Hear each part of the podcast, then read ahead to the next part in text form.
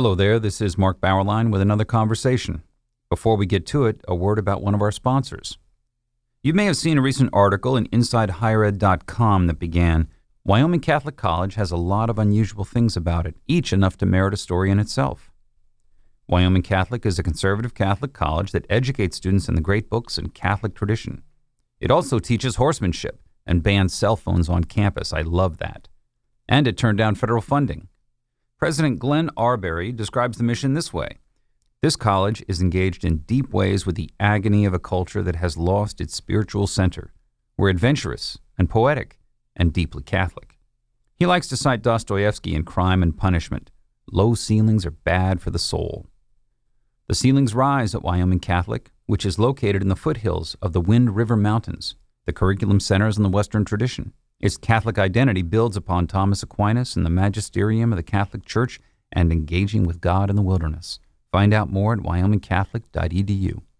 We have with us today Josh Hammer. He is the opinion editor of Newsweek. He's a columnist, a research fellow with the Edmund Burke Foundation. Uh, he does policy counseling for the Internet Accountability Project. As well, he uh, writes frequently in leading outlets, including the LA Times, New York Post, National Affairs, City Journal, National Review, our own first things. He's joining us today to talk about the the atmosphere, the climate, the landscape of magazine publishing, especially in the opinion editorial side of things. And he's going to explain everything we need to know. Thank you for doing that, Josh. Oh, it's my pleasure, Mark. Thanks so much for having me on today. Uh, how did you come to Newsweek? So, you know, a lot of people, they kind of you know, they survey the landscape, and uh, every so often, I think, you know, uh, among the quote unquote very online crowd, crowd we'll see kind of a, a right of center uh, to a kind of a more hard charging conservative op ed pop up in Newsweek. And a lot of people probably these days are saying, you know, what, what the heck is going on? But if you go to the Newsweek Twitter account, um, you know, the tagline there in the little bio section, it says freedom to disagree. And Newsweek, we, we actually have a brand new mission statement at the bottom of the web page. And it very clearly says that we are dedicated to promoting views across the entire political spectrum. Uh, the company, under under new ownership that took over in 2017, was really kind of finally just starting to really get going in earnest over the past few years. Is institutionally committed to opposing cancel culture, to kind of airing all sides. It's kind of a rare beacon in the proverbial mainstream media. Well, not really just proverbial, but literal mainstream media. I mean, what is you know uh, Newsweek if not mainstream media? Of, of of actually hearing all sides. And um, you know, I personally am a you know I'm a hard charging conservative. I formerly worked for Ben Shapiro at the Daily Wire. I I'm a lawyer by training, clerked on the U.S. Court of Appeals for the Fifth Circuit for uh, Judge Ho, who was um, a you know very very strong conservative judge. I was active back in 2016 on the Ted Cruz presidential campaign. So I, I, I don't hide my cards at all, obviously. I've actually found that if you're a conservative, the more open you are about it, with a smile, uh, the more the more you find yourself in less tension with a liberal oriented institution or polities or a, a closed group of of some kind. That sort of is what I am. I'm I'm I'm I'm frank uh, about that. Was that is that your experience? So I think that definitely is. I mean, you know, it's funny. I've um I started a Newsweek. I guess it was um, about a month and a half into the lockdowns. It was May 1st of, of last year, and you know, there have been a few incidents since I started where, you know, various groups have uh, done, you know, hit pieces or nasty tweets and, you know, like why is a crazy right winger running the Newsweek opinion uh, section? All that to say, I've gotten any number of people who have tried to cancel me. But to your question, Mark, I have absolutely found over the years that you are less cancelable in today's day and age if you are forthright, honest, and true to who you are. You know, if, if, you kind of look around and, and see the people who are, you know, quote unquote, I really kind of hate this term, but it's kind of just become so ubiquitous, it's hard to avoid. But if you look at the people who kind of the woke mobs are coming to quote unquote cancel, they're generally people who are not so open, who kind of try to keep their views to themselves. And, and then, you know, whether it's kind of like a tweet that they like or a statement that they kind of say the quote unquote wrong thing, it's then and only then that the mob comes frothing at the mouth, seeking to get your proverbial head on a pike. So I think that if you are kind of out there, I mean, at this point, kind of our brand at Newsweek is, you know, I'm the conservative editor. Um, I have three deputies who work for me, uh, one of whom is uh, a left of center editor, Badia Angar Sargon, and we co-host kind of a debate themed podcast. So at, at this point, that's kind of my brand. Um, and I, I, I feel like I personally am in a good place as, as far as cancelability at this point. So yeah, I would only encourage other people to, uh, you know, frankly, just kind of be who you are. I, I, I, do find that not just for kind of intellectually honest reasons, but frankly, just for professional development reasons, it's, it's a lot better than just trying to than trying to hide the ball. When when the cancel culture mobs go after someone for for a tweet or something, they almost presume that they are exposing something that has been hidden. Hidden. We we we are showing people who don't realize the bad things that this person is doing. And if you are again frank, open, you say what you think, that it takes away that investigative presumption of the cancel mob. It takes away that argument. Is, is, do you think there's something there? Right. No, yeah. No. I, I think that I think that's absolutely right. I mean, you know, I mean, you kind of when my violent at the beginning. I mean, I publish in you know any number of right of center publications, and you know, I mean, I I, I am very much out there. Um, I mean, I, I you know, prior, I mean, prior to my joining Newsweek, and, and this just speaks so well, frankly, of Newsweek's management that they would take on someone with this kind of internet track record as long as you kind of Google my name. I mean, you know, I joined last May 1st, 2020. It was like January 30th, 31st, February 1st, right around that. So only a few months prior to that, you know, the court that I that I had that I had clerked on, the U.S. Court of Appeals for Fifth Circuit, had a case um, that I'm sure First Things covered at the time. Um, I can't remember specifically, but I'm sure I'm, I'm, I'm sure you did about transgender pronouns and it was an it was an outstanding opinion from um, Judge Kyle Duncan of the Fifth Circuit, um, basically explaining why he would um, use biologically correct pronouns um, in in the case that was presented before him. It was really quite courageous um, and admirable. And I wrote a piece um, at the time. It was for National Review, I think it was, basically just praising Judge Duncan's opinion um, for its candor, for its you know its loyalty to both biological truth, to linguistic integrity, you know all the things that people on the right hold dear. And um, it was only a few months later that I started a Newsweek. Um, and you know, as, as, you can imagine, given the the uh, the sensitivities, I guess we would say around that issue, that was probably the the one column that I wrote that I think elicited the most pushback um, among some people at the company after my hiring was announced at an internal level, um, probably external as well. Not that I kind of go that far down the Twitter sphere rabbit hole, but I'm sure external as well.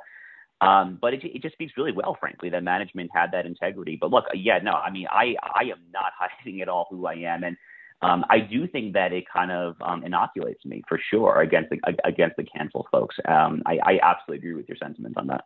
Do, do you find, maybe this is the real question for the business side of Newsweek, uh, do you find that this, uh, you know, bipartisan or, or just sort of more or less impartial approach is attracting readers? Oh, absolutely. So we think that we've really kind of touched on something here. So when I first started, we started doing these um, these written debates of the week, where it was kind of like um, it's kind of a traditional point counterpoint kind of columns. Actually, um, you know, we had Rusty Reno do it um, do a uh, a written form debate for us last December. So kind of uh, you know in the uh, intermediary period between the election and January 6th, where he was uh, debating Charlie Cooke of National Review about kind of the future of uh, the Republican Party and, and the conservative movement. So for a long time, I was do I was kind of organizing these weekly written debates, and just and just and, and those pieces consistently kind of a traffic level um, were doing quite well. Um, I, I, would say on average better than kind of our standalone op-ed. Um, you know, all things equal. And then in um in April, we soft launched this uh, this new podcast themed around the debate. We're going to have like a formal uh, PR rollout here in the next few weeks, and you know, hopefully, it's going to get even bigger. But as of now, um, you know, the podcast is averaging probably, you know, 10 to 20,000 downloads an episode. I think it's, it's it's ranked like 140 or something like that as far as like U.S. politics podcasts. Um, you, are getting up to 20,000. We've hit 20,000 at least once so far. You, you, you know, I think that those podcasts that break all podcasts that break 10,000 are only about the top two or three percent of all podcasts. Well, there you go. I mean, it kind of. I mean, that, yeah. I mean, that, that's amazing. And um, we haven't actually sunk any advertising money into it from a business perspective yet, which is even cooler. It's frankly kind of all been kind of internal promotion and, and, and things of that nature. So, so I, I, I do think that we've tapped into something, and what we've tapped into is that no one's kind of having conversations. And you know, the podcast that we're having, um, these are like pretty charged topics. I mean, we've had multiple on critical race theory. Um, we did an Israel Palestinian podcast during the height of the most recent Hamas Israel conflict in May. Um, we, we did a debate on cancel culture itself. Um, uh, we did reparations for slavery, for goodness sake. I mean, like we're we're not we're not avoiding the the hard charging stuff. No, I think I, I salute you. I, I, I was reading through a lot of your your sort of pro and con formats on very delicate issues. Yes, and I think that you're you're doing a genuine social service you're bringing ideas of pluralism, diversity, marketplace of ideas, and letting it be hashed out. We've got to show people, especially young people, that this is the way that it's done. You you open things up. This is this is free speech. This is what the free speech movement back at Berkeley in 19 mid 60s was all about. So uh, I think that there's there's got to be a hunger out there for the the genuine the genuine debate, the real clash. And we're not we're not gonna we're not gonna say oh we're all gonna be nice and civil with one. No, they, they it can get sharp, right? You don't mind that at all. No, we don't. I mean, look, I mean, uh, you know, Batya, my podcast co-host, and I, we try to keep it. You know, I mean, we try to keep it res- respectful. Obviously, we haven't yet we haven't yet had guests who have like really gone after each other's throat. I mean, there have been some you know pointed comments. But I mean, you know, I mean, even kind of the Israel-Palestinian debate, which you know is about as kind of you know we had a um, you know my friend David Brog, who's a you know Jewish conservative, go against uh, Omar Baddar, left of center um, Palestinian Arab. And like you know, this that's that's about as emotionally charged as, as topics come. But even that one was highly informative, highly civil, um, and we kind of just like we're very candid and upfront about that to the to, to the guests we have on. We say like, look, like this has to be civil. Um, and um, I, I, try to have that ethos kind of trickle down to the opinion page in general, as far as the the written product is concerned. Um, just a week ago or two, actually, I was dealing with an op-ed. Um, the Supreme Court refused uh, to hear the uh, the Grimm versus Gloucester County case out of Virginia with respect to uh, transgender bathrooms. And um, someone who was um, writing an op-ed for me on this topic, it was an op-ed, by the way, that I do not agree with. Um, it was a overall kind of left of center take on an issue that I am anything but left of center on. But even, you know, for the purpose of intellectual honesty, I, I was still kind of interested in pursuing publishing it.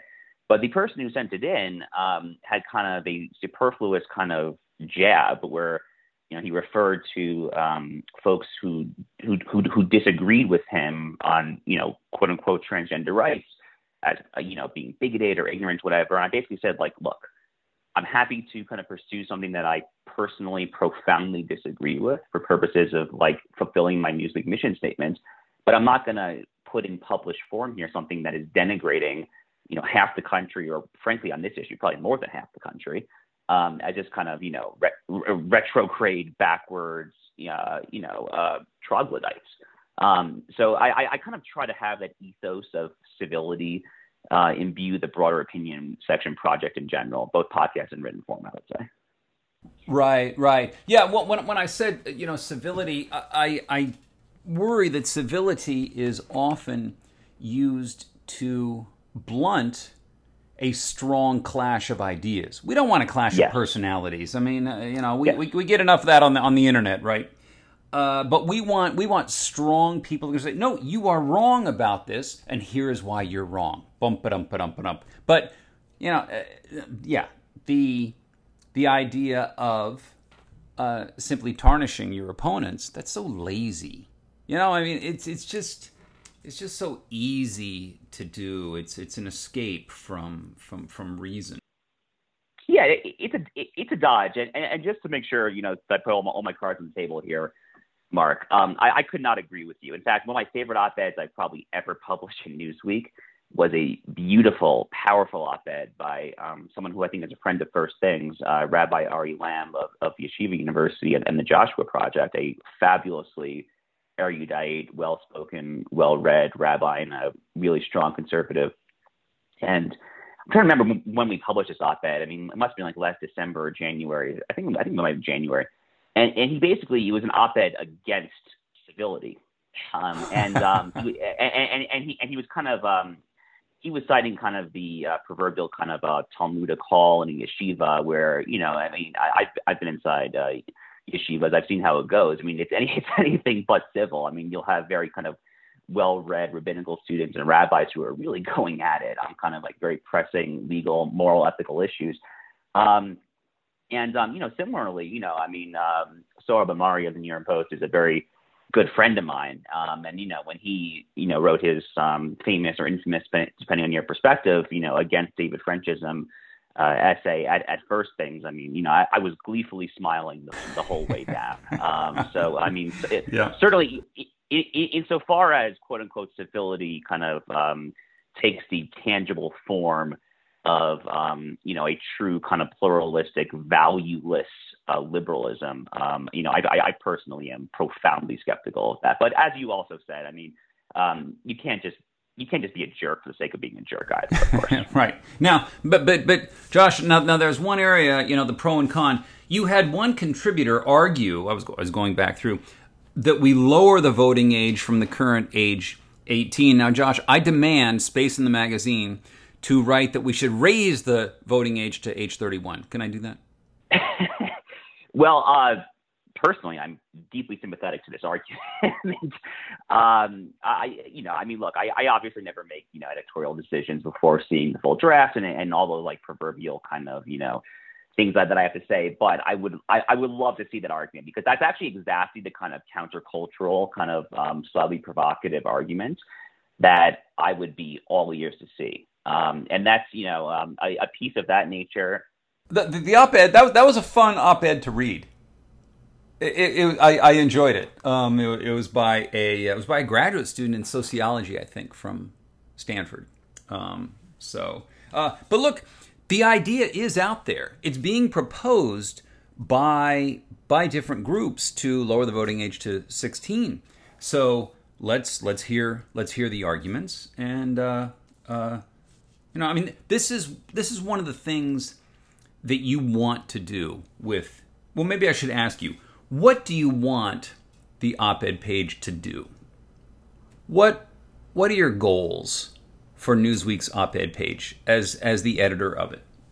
Yeah, no, I mean it's a fabulous question. So look, I mean I view us as as having a fairly unique perch right now within kind of the the broader landscape of the mainstream media.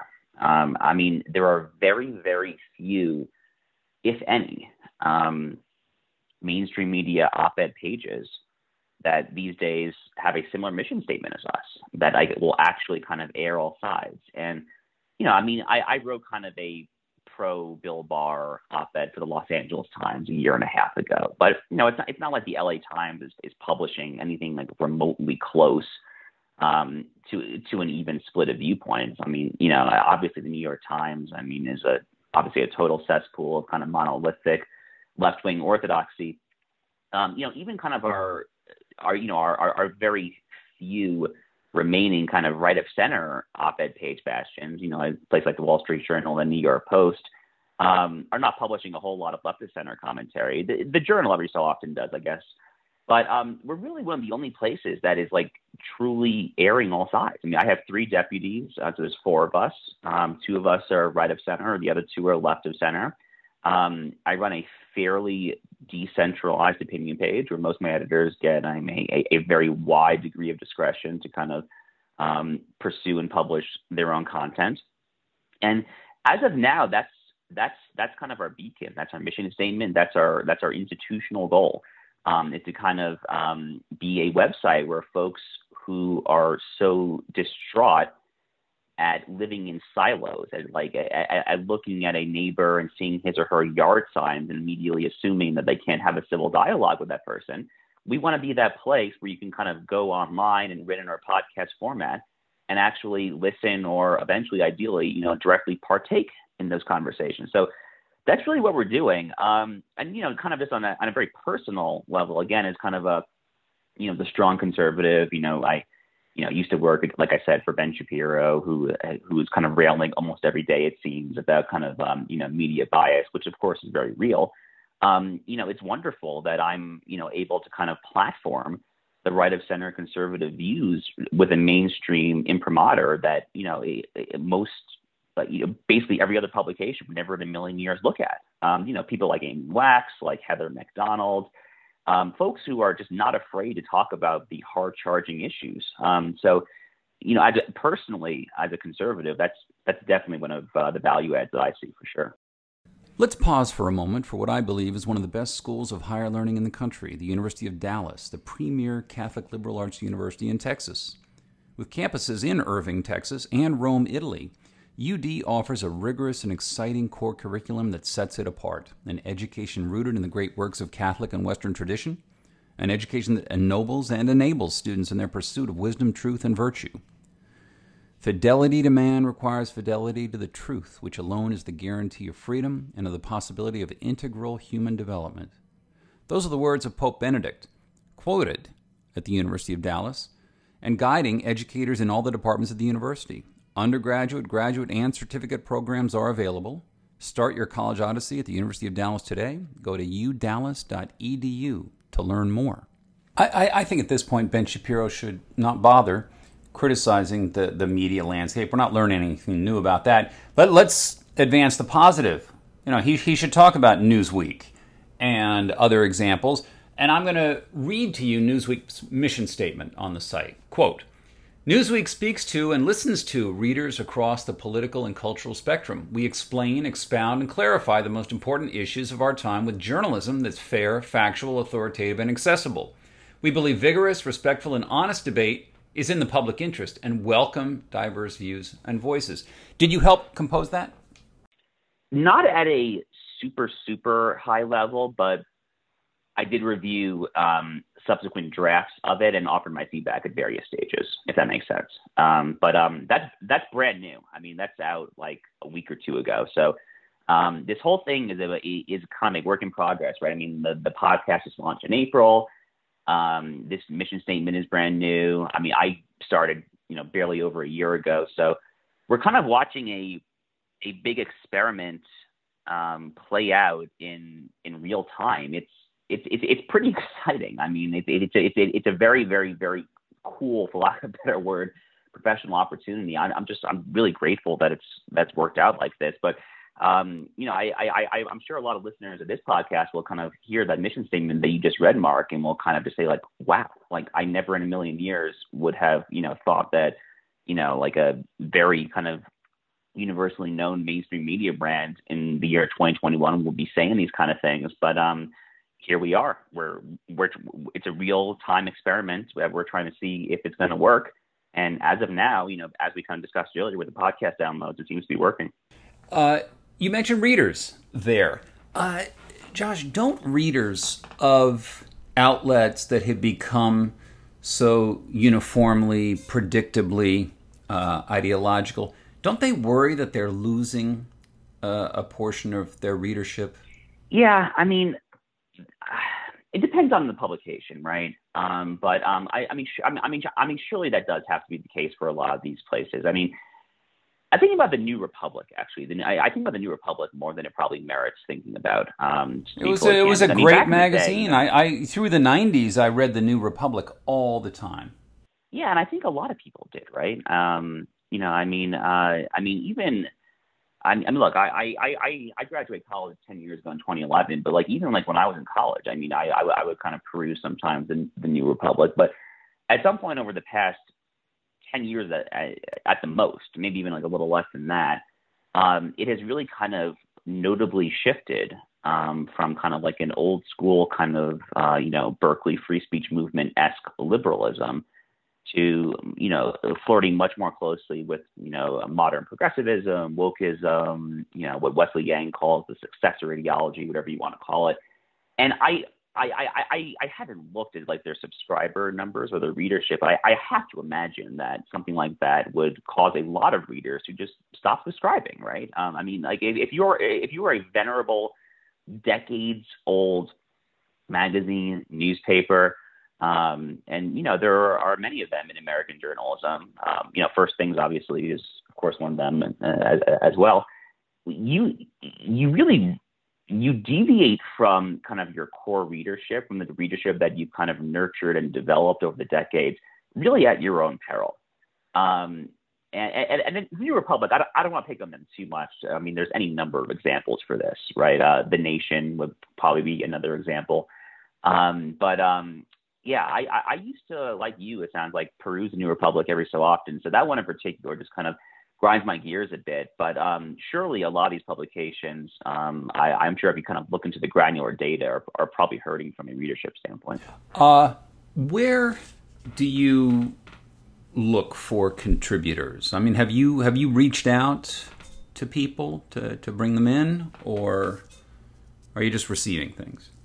Oh yeah, for sure. Um, I, I, it's a pretty healthy mix. I mean, we have a number of kind of regular columnists that that get um, either a monthly fee or you know it's kind of a regular like here's the maximum times that you that you can um, send material a month and we'll pay you you know X dollars per per op-ed that kind of thing. So we, so we we we do have a number of kind of fixed agreements, but other than that, um, it, it, it, really is a very strong mix of kind of um, unsolicited stuff that comes in, and then we're we're always doing our own solicitation. So you know, I mean, I encourage um, my other editors to, and you know, this is very much also what I do.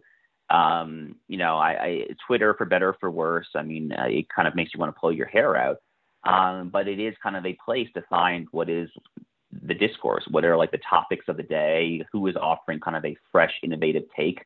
Um, so we, we we do a decent amount of that. We you know we see who's kind of opining on you know some topic that's really kind of exciting on Twitter, regardless of the perspective it's coming from then kind of reach out like that. Um, or we kind of just, you know, brainstorm. Um, so, um, you know, I mean, just to give one example, um, you know, it was uh, after the latest kind of Ilhan Omar controversy, and she seems to have a new one, you know, every week, not every day, um, where she accused, you know, her uh, Jewish Democratic colleagues of, uh, I don't remember the exact quote, but like failing to pursue or justice or not standing up for justice or something like that. Um, I, I have like one or two kind of unsolicited op-eds, um, and you know, I, I try to be somewhat prudent about running anti-Ilhan Omar stuff. I mean, there's enough content there to fill like you know, like like an entire section, honestly.